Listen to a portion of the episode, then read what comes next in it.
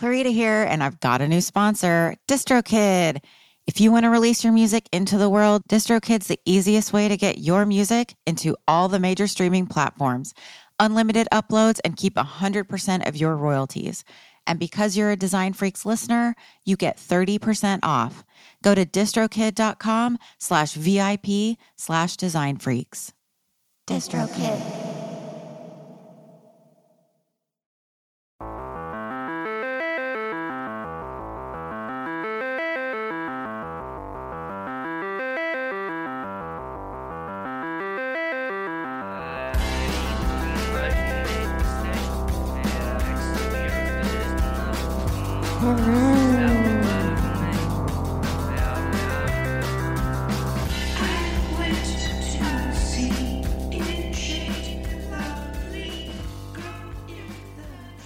Everyone. This is the Design Freaks podcast. Thank you for listening. My name's Clarita, and I am the host. This is episode 55 with artist and musician Zak Sally. Zak was one of the members of the band Low, and I just wanted to give a heads up that we recorded this episode on Friday, November 4th, pretty early in the day, and that was the day before founding member of the band Low, Mimi Parker, or Mim as Zak refers to her, passed away. So I just wanted to make that clear, and I'm going to play an intro that Zak sent me after we recorded to give some context. But I also want to extend my condolences to all of her friends and family, to Alan, of course, and to Zak. Um, and Alan captioned a photo of her that day after um, um, he says, uh, Friends, it's hard to put the universe into language and into a short message, but she passed away last night, surrounded by family and love, including yours. Keep her name close and sacred. Share this moment with someone who needs you. Love is indeed the most important thing. So you can find that uh, and a really cool photo of her on the official Low Facebook and Instagram. And then Zak has also written one hell of a piece about Mimi and their friendship and all those years they spent together touring, etc. I encourage you, if you haven't already, to go check that out, read what he wrote. Um, you can find that also on the official Low Instagram or Facebook. And it is such a beautiful homage. Um, I did cry a lot. She was even way cooler than I thought from listening to the records and seeing them live. Um, and yeah, in just a second, I'm going to play that audio that Zak sent. Um, but first, uh, I, I wanted to thank Josh Lackey. Uh, he's one of my oldest friends in Seattle, and he introduced me to Low's music. His love for the band and for their records was so infectious. um, I think that that's what helped to unlock and and sort of that's how I got it. You know, sometimes friends can do that. So I really appreciate that. And we went to that crocodile show together that we, me and Zak talk about in this episode. Um, so yeah, I just wanted to shout that out. Um, we also talk in this episode about how, you know, with their those records, early records and touring at the time, how being quiet seems so rebellious um, in the noisy 90s. but they cut through that noise through authenticity and just hauntingly beautiful music. Um, I think that's why people were so drawn to them, something that was needed and missing in the world. And then in this episode, we also talk about like what's the purpose of art and it's really obvious now. I mean, Mimi gave so much to the world. Um, and the sense of connection that that band created is real. I'm so thankful I got to talk to Zak. Uh, we talked about a lot, including the stories behind the Low album covers, his life, his creative trajectory. And I hope you enjoy this episode. And I hope you take Alan's words to heart.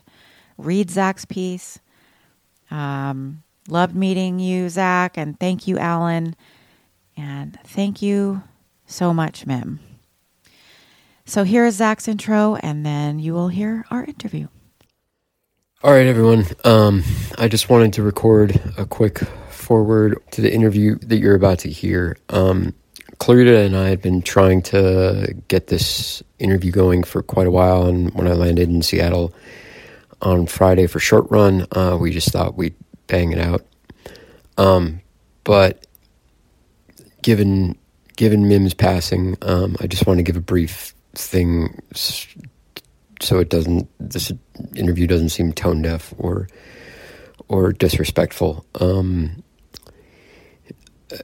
I mentioned uh, Alan Mim a couple times in the interview. I I had seen them the previous week, and I knew that um, things were were rough with Mim. But obviously, that that wasn't anything I was going to talk about in in any kind of public forum um, in any way. And um, actually, shortly after uh, after this interview, I got um, I got a message from Alan that things had taken a turn, and uh, the next day she was gone. Um, in the in the days after, I um, felt kind of compelled to uh, write something for and about Mim, which um, I did, and then I had to run it past a couple people, and and I guess by the time this interview goes up, it should be up on the low Facebook page. Uh, so if you have any interest in reading that, you should go ahead and and do it. Um, and with that said, like I said, I this keeps shifting and changing as it will for everyone who. Um, knew Mimi Parker either personally or through Low or through seeing Low or or anything along those lines. Um, you know, f- for me, I think uh, after this, I'm gonna just sit quietly with it for as long as I need to, and um, and maybe you should too.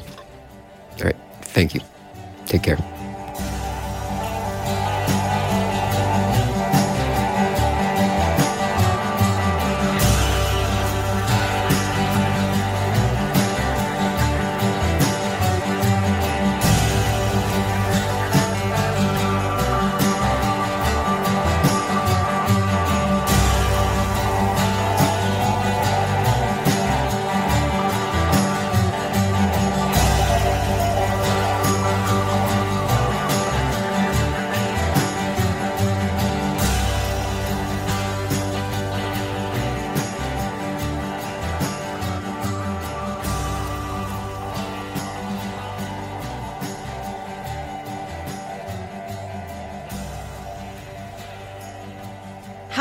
Hi, Zak.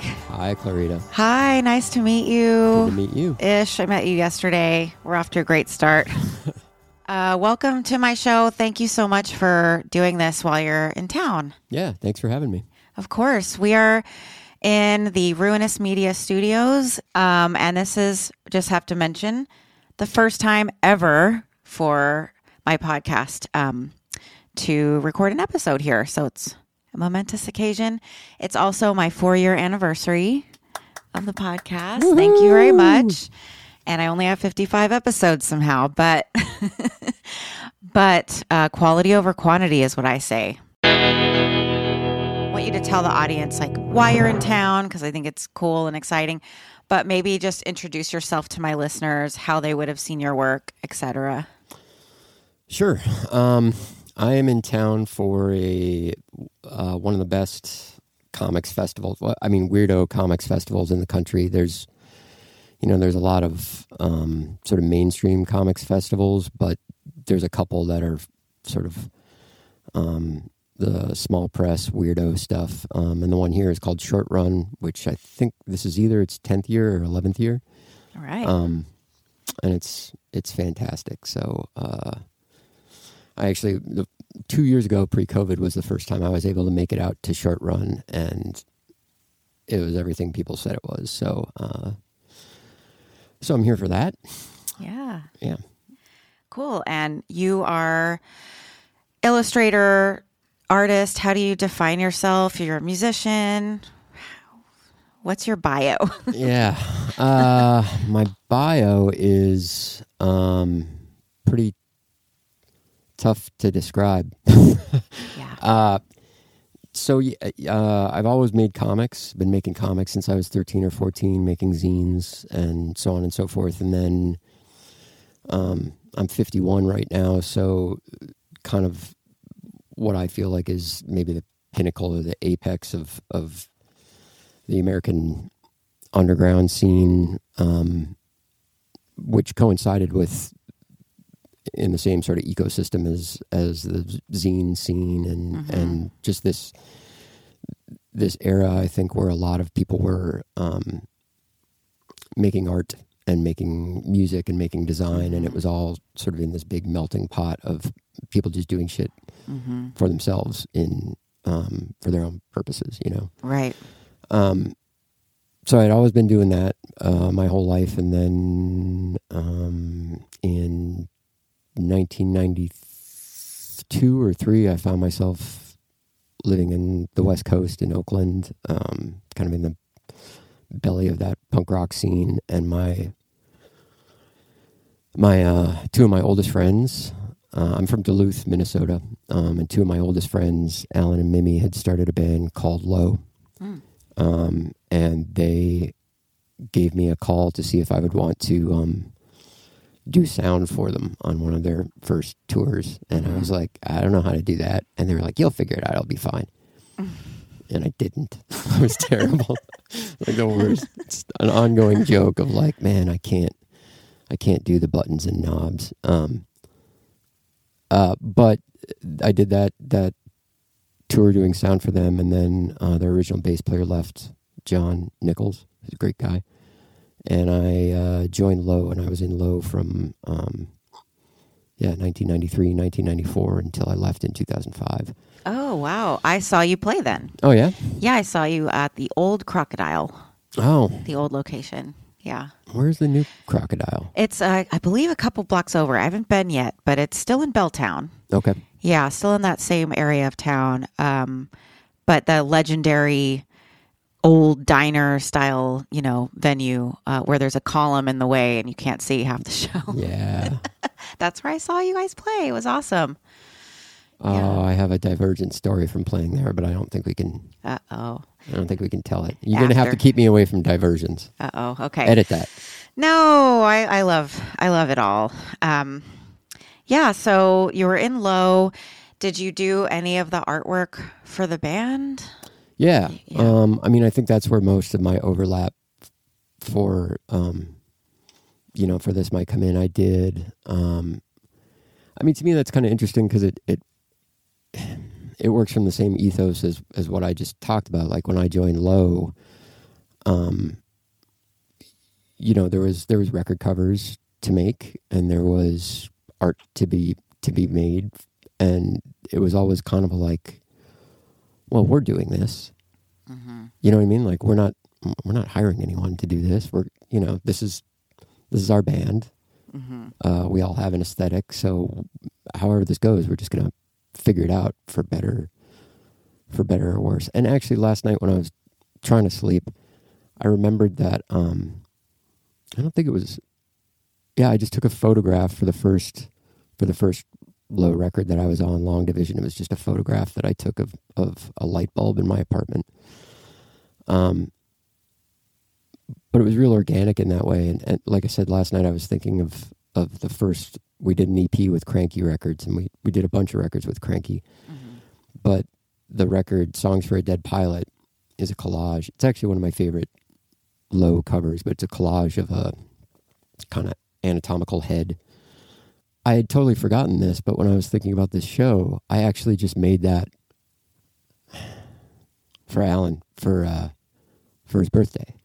Mm-hmm. I just made him this collage, you know, and I just I just gave it I just gave it to him, and um, and it just so happened that we were finishing up an EP, and he was like, "Thank you so much.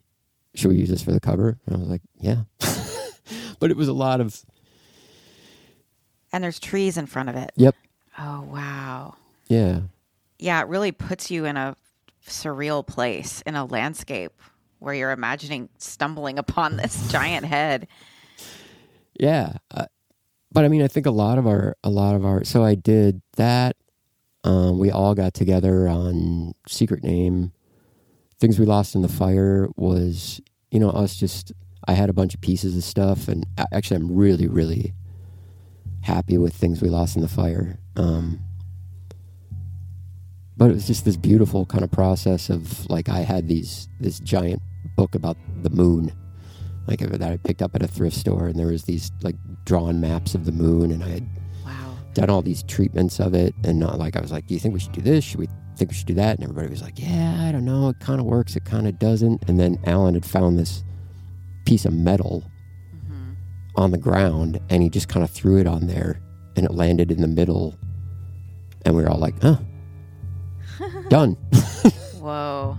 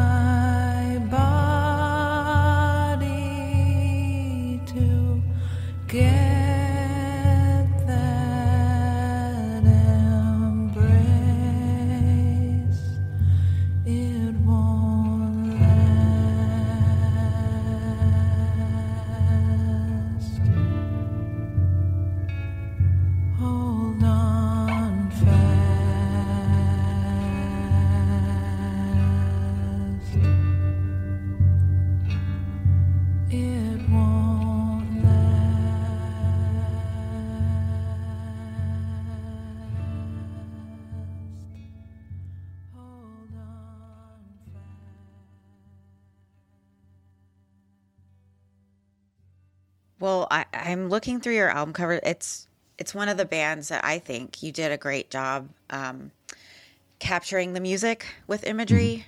It really does go. It, it looks how it sounds to me. Yeah. There's, I mean, there's a little bit of it's beautiful, but also there's a bleakness. Yeah. I mean, this is the other thing I was thinking about last night is, you know, if we're going back to my origin story, just sort of the, the trajectory of my life, I actually don't have any training in anything. Mm-hmm. like, you know what I mean? Like, I don't have any training playing the bass. I don't have any training in design. I don't have any, tr- you know, like everything I've ever done is self taught. But that makes it sound like I taught my like it's coming from me. I mean, I think I'm, you know, I'm in this band with two of my best friends. We're making this music and very steeped in um this is what we're we we know what we're doing. We know we know what we're trying to achieve here. Um because we have to do it every night, you know. And back in those days, we had to do it every night and it was not fucking easy like Yeah. that we were uh, the you know they called us the quiet quietest band in the world i don't know that we were but there was many nights where there was five people who got it and 25 people who were like Ugh. get out of here you know Oh my god. but but so i mean we all but we were you know the more the more we did it the more it was we honed in on no this is this is exactly what we're trying to do and i think there's an a shared aesthetic that evolved around that so it wasn't like i or al or mim was trying to like what what do we do that'll represent it it was Yeah. it was like you know it was the aesthetic and and we we just messed with stuff until it seemed like it clicked or it seemed like it fit. And um and when we got there it was we kind of all knew it you know? Seemed like at that time too, um, especially the era you played in, um, being quiet was kind of rebellious. it was. It was. It was definitely uh, you definitely stood out, but in a really great way. thanks So, okay, you're in the band. You're also making zines at that time, correct? Like those Yep. things are overlapping. Were you? Did you have like clients at that time? Were pe- were you making art for other people? Um, No. no, just I've had very few clients in my life, okay. um, which, you know, when I when I joined Low, I was twenty something, and when I left, I was thirty five and married and had a kid. Um, so, yeah, I mean, it was it was all. I never, um, and maybe we'll get into this a little bit later. Like, I never had to really make a distinction about like a career in how to make a living hmm in art mm you know like and again this is from an era where i joined low and it wasn't like oh this is going to be our we're going to be this is going to be our job we're going to make a living off of this Right. you know what i mean or with zines or comics or whatever it wasn't there there wasn't a sign on the wall saying like this is how you get rich and famous and successful doing it it's like being able to pay rent and have a place to live was like a huge success you know? Yeah. and that was always the that was the shining light in the sky that you were traveling towards and um Can I tell you also that saying you're self taught for me is the mark of success because it sounds like you don't have debt. uh, yeah And for me, now that I, you know, I did go to design school uh, and I'll be paying for it until I die. Okay, so you weren't really, you didn't have clients and you weren't really thinking of it as a job, job. Um, you just, this is a way to express yourself, involve yourself in the arts community. Yeah, I mean, it was just what I was doing. You know, it. Um, uh, you know, when you're 23 and your best friends ask you to be in this awesome band, you're like, yeah, Sure. I'll do that. You know, and I don't want to, you know, undercut the fact that you know, 10 years later, by the time I left, we were doing pretty well. You know, like people were coming to the shows and buying the records and all that stuff. So it. Yeah, I mean, I, I was at, you know, I wasn't unaware that I was making a living doing this and that it was a job because it was, you know, but um, it just sort of, it was just kind of the, the path I, I ended up Mhm. on, which, you know, I certainly tried to, uh, to be appreciative of, of, Mhm. of the whole time. Um, but yeah, when I left Low, it was relatively brutal, you know, Oh, like, wow. like my skill set is making comics specifically for weirdos which and that audience is what like you know that audience is very very it's very very small you Okay, know? so how did you get to Fantagraphics though? That doesn't sound small to me. Is that a journey that well you could take us on or yeah i mean they uh you know i grew up Uh, you know that that feeds into this as well. It's sort of i guess that was my the thing i the one piece i had in my head of like the mm-hmm. way i could make this work is if you know the six to seven people who are making a living in comics doing you know for lack of a better term art comics. You know we're talking mm-hmm. like daniel clowes Pete Bagge Mhm. Chris Ware, you know, I mean, those were the handful of people who who could who could make a living doing the kind of comics they wanted to make, you know. Mhm. Um, and so, yeah, I mean, Fantagraphics was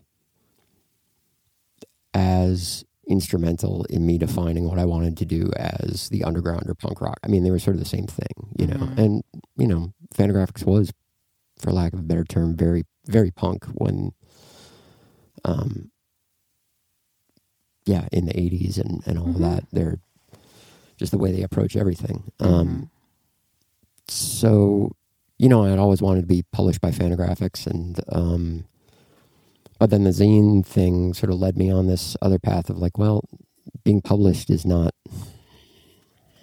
The whole zine thing kind of turned this thing upside down of like, in the way you're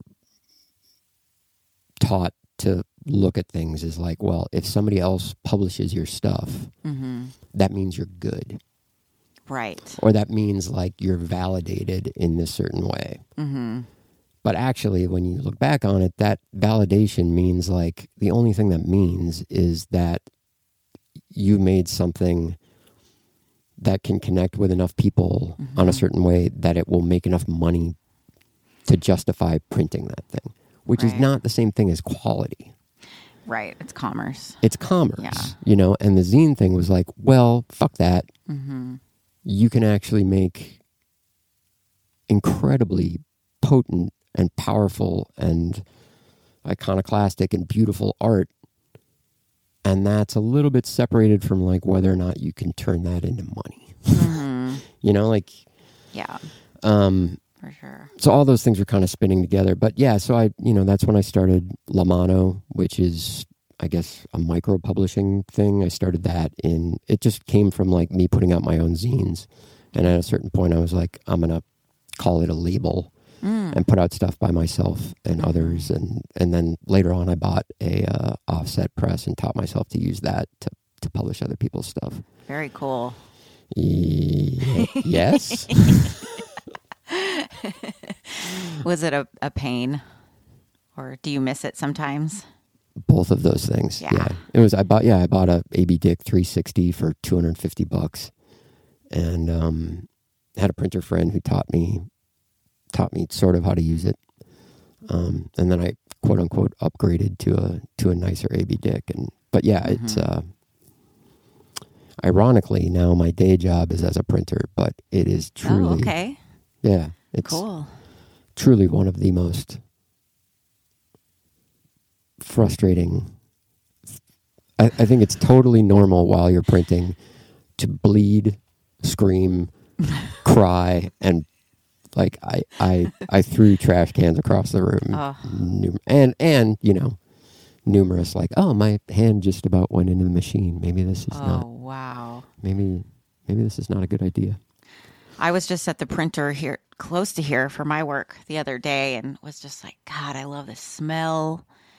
I love all the machinery. It's you know, I romanticize it because I, you know, I've I've never been a printer. I it's something you know I'm like mesmerized by it, but um, I love a letterpress. I love a Riso. I love I like using those things minimally. Um, screen printing, all of that. Um, but yeah, I never did it as a job. I went straight from collage and Xerox to the computer. Yeah. Yeah. So I never had to use like mimeograph or like the old, even like the French curves or all the old tools that graphic designers use. So that stuff is very, you know, I don't know. The probably the brutal reality of it is is lost on me. But Well, I sure mean, does look cool though. I mean, you know, I have to back up now and say that, like me saying I've never been trained in anything. I've been at this, so I'm a, so I quit being a comics professor Mm-hmm. about a year ago for some of the same reasons that you just mentioned, where I was feeling Mhm. awfully strange about, um, feeling pretty okay about being able to be helpful to Mm-hmm. comics artists and you know to Mhm. sort of like share the knowledge I had had to figure out myself. But yeah, I mean, I wouldn't say I lied awake at night. Um, Can you say where you were teaching? I was teaching at a place called uh, Minneapolis College of Art and Design Oh, cool. in in Minneapolis. So they, Mhm. you know, it was incredibly lucky for me because they're one of the only schools in the country that has a comic art program. Wow, awesome. So that's what I did after Low. Um, Mm, okay. and you know i feel pretty good about what i did there but at the same time like there was never a moment where i didn't think like oh the only reason i've been able to do this Mm-hmm. is because i don't have any debt Mm-hmm. and that i was training these folks to do this thing and it, it, you know it, it's very you know the the, the knowledge Mm-hmm. and what they were i was trying to give them everything i had Mm-hmm. but I couldn't imagine entering trying to be in a cartoon, trying to make a living as a cartoonist with a hundred thousand, you know, hundred thousand.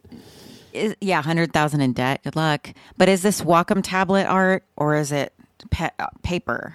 Oh, you know, I mean, it changed over the years. Mhm. Um, you know, when I first got in there, I was like, y'all are learning to use a dip pen, and this is Bristol board, and you can, Cool. you know, and uh, and frankly, all the digital tools at the time looked like fucking garbage. So I'm like, you're going to learn the real thing, and then if you can transfer that over to, but you know, as the years went on, those tools got better and better, and I, the old man had to wrap his head around some of that stuff. Have you used a Cintiq?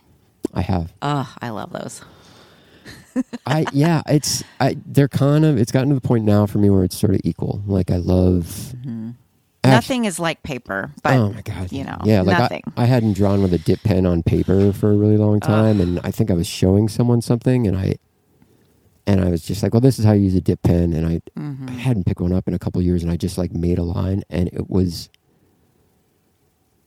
damn near sexual. Like I Mm. Was like, oh my god, I forgot about this. This is holy shit. Like this is the thing, you know. It is. You're using more of your senses or something. You're more connected. It, it is sensual in that way. Um, but I'm not saying I like a Cintiq over anything. I'm Right. saying as far as like digital stuff goes, that's about as close as I've gotten to that feeling um, where I can create. And otherwise, I'd rather just create separately on paper and then, and then draw over it in the program. yeah, I mean, there's what you just said. I mean, there's Mm-hmm. there's great things about about all those tools. It's just figuring out Mm-hmm. what tool works works. You know, like doing editing in digital as opposed to like getting whiteout and doing that whole thing. Like it's like my original comics pages. I I guess I it shouldn't be a badge of honor, but like I've seen a lot of people's original comic art,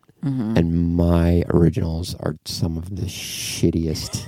Like there's so much fight in those that uh you know, um There's heart and soul. I suppose I got that. So you're here to do short run. Um, what does this festival entail? Like I've I don't think I've ever been before. I think I've heard all about it. Um, I don't know if I've I've been to the Flatstock. That's different. Right. What is this like? Is it at Fantagraphics? Is it? No, it's at uh shoot, I should have the thing. Oh, it's in Seattle Center. Yes. Yeah, Yep. that's right. I'll edit that part. Um, um, yeah, so it's just small presses, artists. Uh, Yeah, it kind of runs the gamut. I mean, there's um there's some international folks. It's it it's very um you know, it's one of the shows that I think really centers around the you know what what the small press is and what it what it involves and, and what it means you know people people making their own stuff and in many cases releasing their own stuff. Mm-hmm. You know i mean it's very different than like a comic-con or something like this is the sh- these are the kind of shows that have nothing to do with it might still be comics but it has virtually nothing to to do with like comic-con or something like that by the time this airs, short run will be o- short, short run will be over this year, Yep. but it's an annual event. Um, is there like a website? sure Yeah, Yeah, I think check it out. yeah i think it's just shortrun.org and um Yeah, you're known for Sammy, Sammy the Mouse. Is that right? Would you say Yep. that's your most popular? i have no idea Okay. That's the one I had heard of. Um, and I love it. And you do illustration for Ruinous for Yep. the uh, podcasting network here um, because you know Joe from touring. Is that correct? yep yep um Yeah. So he, speaking of touring, he has a podcast on the network called Tour Stories with Joe Plummer, and he interviews. Uh, have you been? You've been on. Yeah. Did you draw a picture of yourself? Yeah, and Okay. it's it's one of the single greatest drawings I've ever done in my life. Oh. So, you know, check that out. Um, I'll have all the stuff we're talking about at designfreakspodcast.com, or you can go uh, look on tour, this Tour Stories Instagram. I'm sure it's there somewhere. Um, but yeah, your I love your drawings, and it really humanized Tour Story. Like that's kind of what caught my eye when I first saw before I was on the network. Um, when I saw Joe's show, I saw the cassette tape, and it was a drawing. And to, to me, that like really in the world because podcasting graphics are hideous. they have been, and they're getting better, but there's still b- really bad ones. I'm sorry to say. yeah, Um, yeah. So just seeing real art was so cool. it's, thanks. And you've done portraits of how many portraits have you done for the Tour Stories episodes? Lots, Yeah, lots. they're great. Thanks. Portraits are portraits are fucking hard, man. What did they torment you? Well, I mean, I I just think like actually, um, you know, as a cart, you know, I mean, there's certain Yeah. as a artist or a designer, there's certain muscles that you flex, and there's certain muscles that kind of atrophy a little bit. And getting a likeness of somebody Ugh. is a very, very particular muscle, at least for me. And uh, yeah, I like uh, Numero put out this um, collection of one of my favorite bands of all time, but they did the complete Unwound. um, oh, right. The box set. Yeah. And so I did. Uh, they asked me to do portraits of Mm-hmm. the three of them um, for a live show. They had they included a live show, I think, from Iceland or something i- Mhm. in that box set. And so they asked me to do portraits of those guys, and um,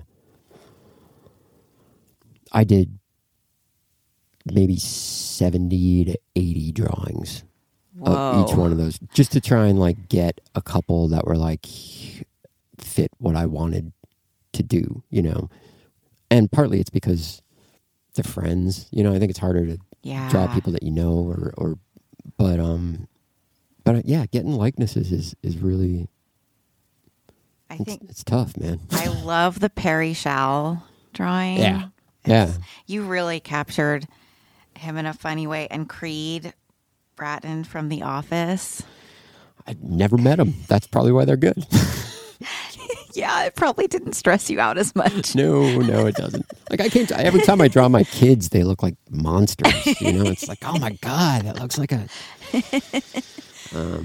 Oh, are they are artists as well? Do Uh, they gravitate toward that? You know, my my son Isaac draws. He started drawing a little bit. Um, it's pretty good. My daughter, my daughter Flossie, Flossie May. Flossie. Yeah, Aw. yeah. She, I can't. I think I was having this conversation with somebody last night. But like in all my years of teaching, I don't know if I believe all that much in talent. Uh-huh. You know what I mean? I Yeah. think people have a certain affinity for a certain thing Absolutely. and then they practice. You know, because I've I've had students who could draw like crazy, Mm-hmm. and just like, "Nah," and their stuff never went any place. Yeah. Mm-hmm. Just was like, yeah, you can draw. And I've had people who couldn't draw a lick and work their asses off, Mm-hmm. and got to be really good. You know. Mm-hmm. Yeah, it's what you enjoy practicing. Yep.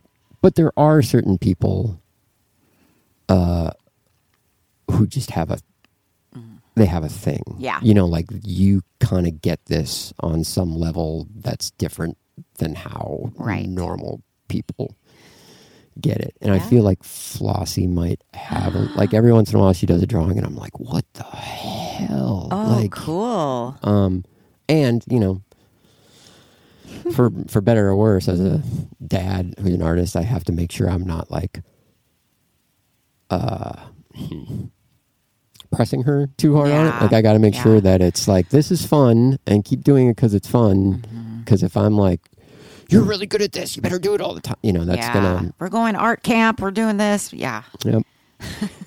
and um yeah, I didn't know how far we were going to get into this, but like I sort of uh during COVID, I kind of had a meltdown and I was like, I don't know if I'm I've been doing this my whole life and I don't I have to completely change my relationship to to uh being an artist. Mm-hmm. Like I think I may I may need to stop Oh. for a while. But I mean, just to finish that thought, it's Yeah. partly because I don't know what this is for anymore, and it's not fun. Mm. I'm doing this because of inertia, and because it's Mm-hmm. all I know, and because it's tied to how I view myself and my identity. Mm-hmm. And beyond that, I have no idea why I'm doing this anymore. Mm. And I think, you know, you don't walk through the world only doing things that are fun. But I think a lot of people walk through the world doing things that make them fucking miserable. Mm. And I, I had to figure out a way to make it not make me feel miserable, Mhm. you know, or make me feel like uh, what I'm contributing here to this shit show that we're all living in is uh, in some way helpful or Right. or or positive or or Mhm. you know that has that lives in a context beyond like I'm an artist, and that's how I make my living. Like there's right now, it's like there has to be Mm. s- something different level of engagement or a different l- level of um, conscientiousness, Mm-hmm. and that's it's hard to figure out. You know, Do you think having kids, um, do you think that affects that kind of pressure you put on yourself, or yeah, abs- you know, Yeah. absolutely. It's like uh, you know, like I'm a I'm a terrible business person. You Mm. know, I mean, when you asked earlier what I did, it's like I'll do a funny animal comic, then then like you know a, a, a novel with no words, then like a punk rock record, and then like this incredibly like dark. You know, so it's sounds good to me? But I'm 17 years old forever, so there's something know wrong what? with me. But you know what I mean? It's like there's never anybody like you can't. It, I think it's really hard for people to be like Zak Sally does this as a brand, which we're all supposed to be, right? We're all supposed to be brands. Like I can go to this person because I know I'm going to get this. Mm-hmm. That's what we've all ended up doing. Mhm. Like I'm going to you because you're you do this, and it's Mhm. like. But but you know I mean I think the lat that that book in there um, recidivist which I did um, I, I originally did it um, in 2015, and I did it on nine colors on the risograph, and then one pass um, of metallic silver on my offset. But that was Wow. that was, uh, and then it was just re-released this past year because I I made 800 of the zine, which was all hand assembled and printed and all that, Wow. and I sold out of them. So my my pals at Secret Acres put out a new, um, like offset printed edition of that. But that whole book was kind of in 2015, me trying to figure out like there's horrible shit coming down the pike. Mm-hmm. It's kind of a letter to my kids in in Mm. a certain way. Like I don't know what's going on, but Yeah. um, shit's getting real, and I Mhm. and I guess I'm making a comic about it because I don't know what else to I don't know what else to do.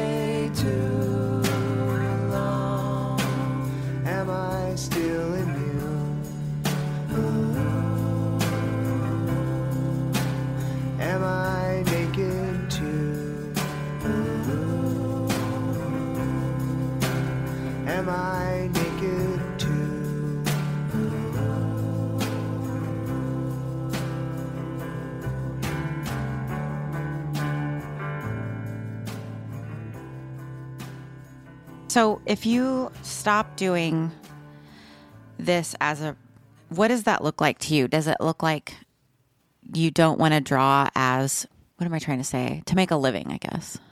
Well, well, I lost my shit almost entirely, and so I think I'm still kind of putting together what that does or doesn't look like. Um, you know, in the Hmm, okay, here we go. Yeah. like in the clearest way for me it was like because the way to make a living as an artist right of a certain of a certain kind is um like you don't listen to a David Bowie record because it sounds like Creed Mm. you listen to a David Bowie record because it's David Bowie hmm you don't read a Daniel Clowes comic because it's Superman. You read it because it's Daniel Clowes. So it is certain, you know, there is this part where it's like you are, your identity is tied to the sh- stuff you make, hmm you know, and that's kind of normal, you know, but at a certain point you're like, that's not who you are and what you make is not necessarily the same thing. hmm You know what I mean? Like, I hope not. no, and it's sort of like, well, if you bust your ass making a comic for two years hmm and it's really good and 500 people buy it. How do you separate that out from like you know it's like you're putting your identity out there and people are saying like yeah i guess. Right. or you know not even yeah i guess. Like the people who get it get it. But it's not in like real world terms. You making you working for two years on something and it's selling 500 copies in the world Mm. that doesn't work Mm-hmm. I see. you can't you can't Mm-hmm. live doing that Mm-hmm.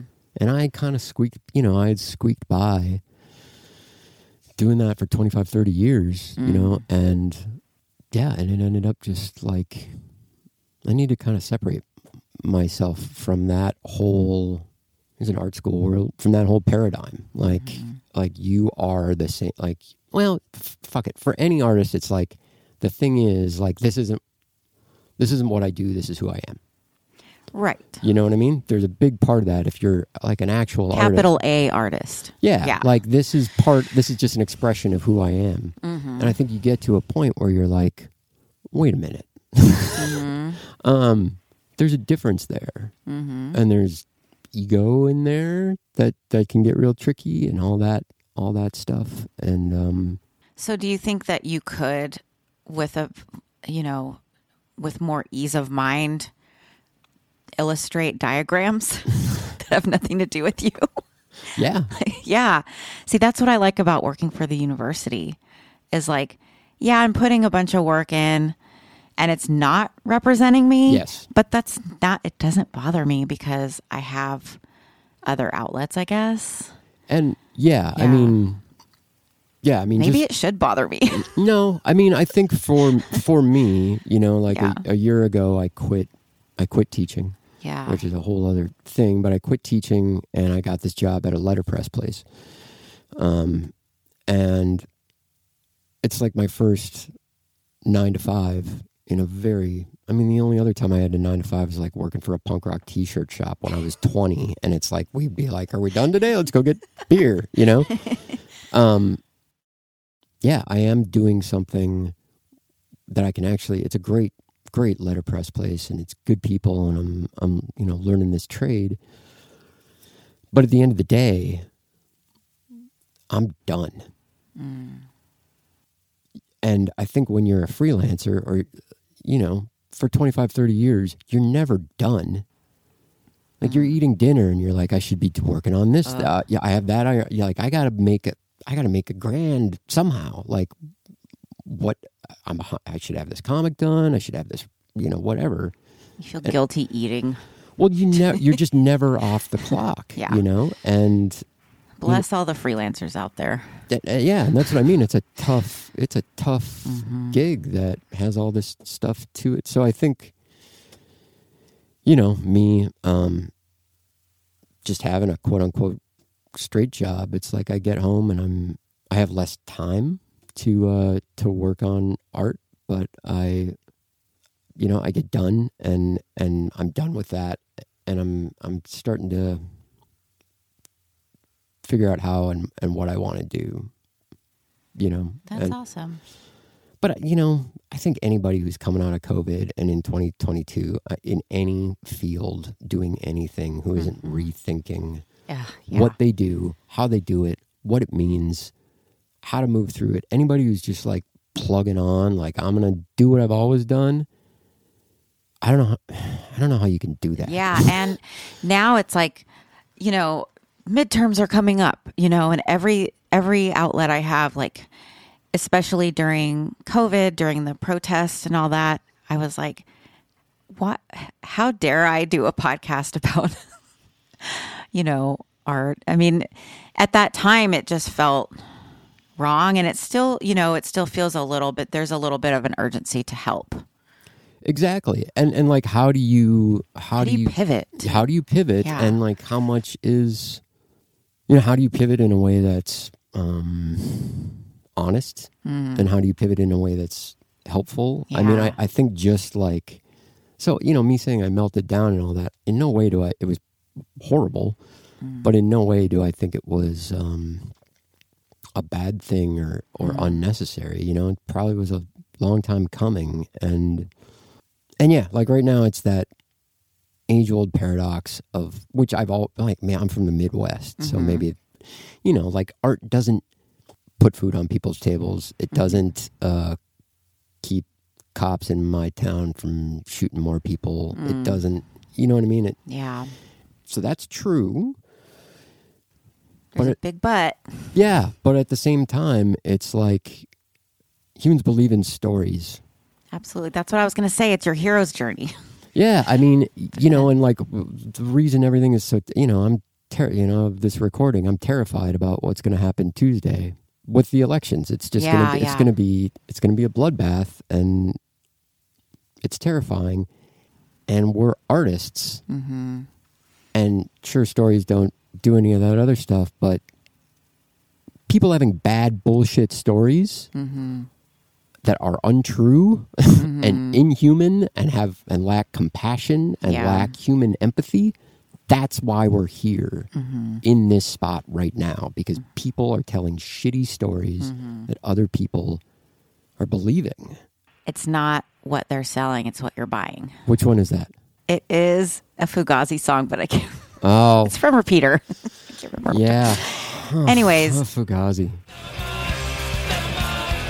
but yeah, I see what you're saying. And people need joy, people need culture. yeah we need to we don't we don't need everything to be a bleak hellscape even if you know politics are scary um, artists always have a role yeah uh, throughout all of human history so um, yeah I was uh, hanging with my old friends Alan and Mimi uh, this past weekend, and uh, it was when the, the Twitter thing, when Elon, when that whole thing happened. mm, And you know, like I read, I'm not really a big Twitter guy, but um, like I think it was on Instagram, and somebody put like, you know, hate speech was up like 500 percent, and all these folks were just like, oh yeah you know, like it was just like I'm gonna type the most terrible things I can over and over. You know, and I Mm-hmm. read that the first thing in the morning, and I was on my ass for like three. You know, I just had to walk around town for three hours. Like, okay,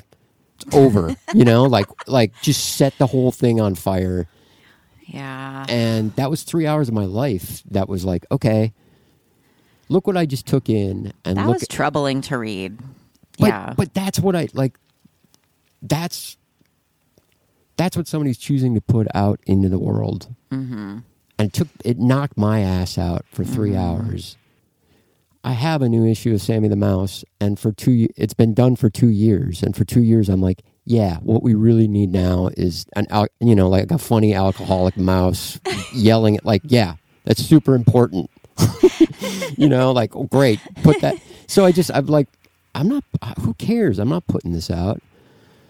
But then, you know, I was talking. need it But that's what I mean. I was Yeah. talking to Alan, and he was like, "You getting knocked out for three hours? That's like if I can put out my stupid comic, yeah and it and it brings how whatever, however many people like they leave that being like, all right, I feel less shitty. I'm gonna go."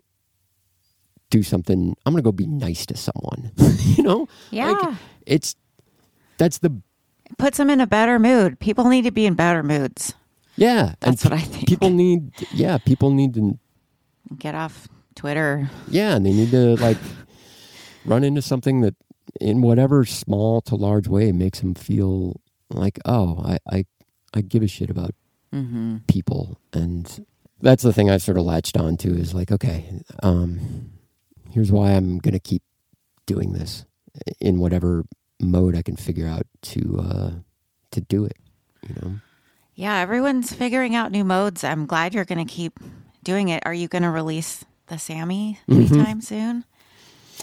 here we go this is why i got excited Yeah. there's a new issue of Sammy that I was actually hoping to get done for short run, um, but I should be done with it by the end of the month. But the thing that got me really excited is I found a news a newsprint printer. Mm. So it's going to be the shittiest looking. like it's like there's like three kind. The guys, you know, it's the printer sent me three. Like here's our worst newsprint. Here's our medium newsprint. Here's our best one. And I looked at the word. I was like, oh, that the worst you know, but to, for some reason that made me so happy of like just this thing that Okay, is it like f- Trader Joe's leaflet? Yes. Bad? Okay, good. that's, That's what I how was picturing. yes. And uh, that made me so, you know, that made me so That's happy. that's awesome. like, I love it. You know, I could just, I can just, uh, you know, drive down the street and throw them out the window of my car and Hell yeah. um, Well, see who digs it. well, thank you so much for talking to me. Where can people find your work, or where do you want people to know, or where do you want to direct them, if anywhere? Uh, I'm around. okay. um, I think I have a. Uh, I can't remember where I'm at. I think I have a. Uh, um, I guess you can get my stuff at. Uh, I have a big cartel site where you can buy a bunch of this stuff. Um, so it's La Mano twenty one okay. at Big Cartel. Um, yeah, that's the that's the small press imprint I have been doing for thirty years. So Oh wow, very cool. Um, thank you again for for taking the time to speak with me. I, I hope I'm not like I feel like I'm taking up your time, so I don't want to uh, keep you too long. But um, I really appreciate hearing about your process and everything you've been going through because I think a lot of people have been going through the same kind of crisis in a way, especially creatives lately. Yeah, and that's kind of Yeah. like it's not real comfortable, but I mean, I No, think you know you have all these conversations with other people who do the same thing. Mm-hmm. You just kind of look at each other and you're like, I don't, what the heck, what am I doing? What Mm-hmm. you know? And uh, and every time you have that conversation with somebody, it feels like it's your dirty little secret and it's their dirty little secret, and Mm-hmm. I feel like it's important to talk about this stuff and and figure Mm-hmm. it out. and you know for sensitive not that everyone isn't sensitive but some of us internalize more um, and it's important for us to take time for mental health and you know a lot of creative people maybe do do uh, take things personally things keep us up at night um, you know things we, that we can't control Yeah. um, and so, yeah, it's important to recognize that. And it's good to say it out loud because everyone's just like, mental health, go do yoga. Okay, back to buying stuff and, you know, being a consumer and Right. whatever. Yeah. Um, And particularly, you know, in a job where basically part of your dis- job description is that you sit by yourself yeah. a lot. You know what I mean? Like your job description is sort of like, hey, stew in your own juices. like see what comes out. Like, you know, what um, you know, so I think it's a little bit more, you know, it's a pretty solitary decision or, or choice that that, you know, uh, is what you're doing. So I think it's um this short run this this community Mm. of musicians, artists, zine people, you know, that's been there my whole life, and and that has been the most consistent um, thing that provides me uh, hope and and makes me feel like there's like there's people doing good shit in the world because man, there's a lot of people not Ugh. doing that. And- Focus on the brilliant people. Yep. The kind, brilliant people. Find community, find Yes. like minded community. It makes the biggest difference. Um, find Sangha. That's what we call um, in the Buddhist community. When you have Sangha, it's like, you know, there's something magical about that. Yeah, Because, yeah, if you're an artist, you, it's dangerous to be alone. yeah, Yeah. it is. and there- Sometimes. yeah, I mean that's their community is what we're all needing and missing right now. So, yep. We're human. Listeners, stay human. Um, reach out and um, give us compliment. Give me compliments. I, I'm the one who needs them. Uh, I think your show is great. Thank you. I think you're great. Thanks for for talking to me. Thanks so much for having me on.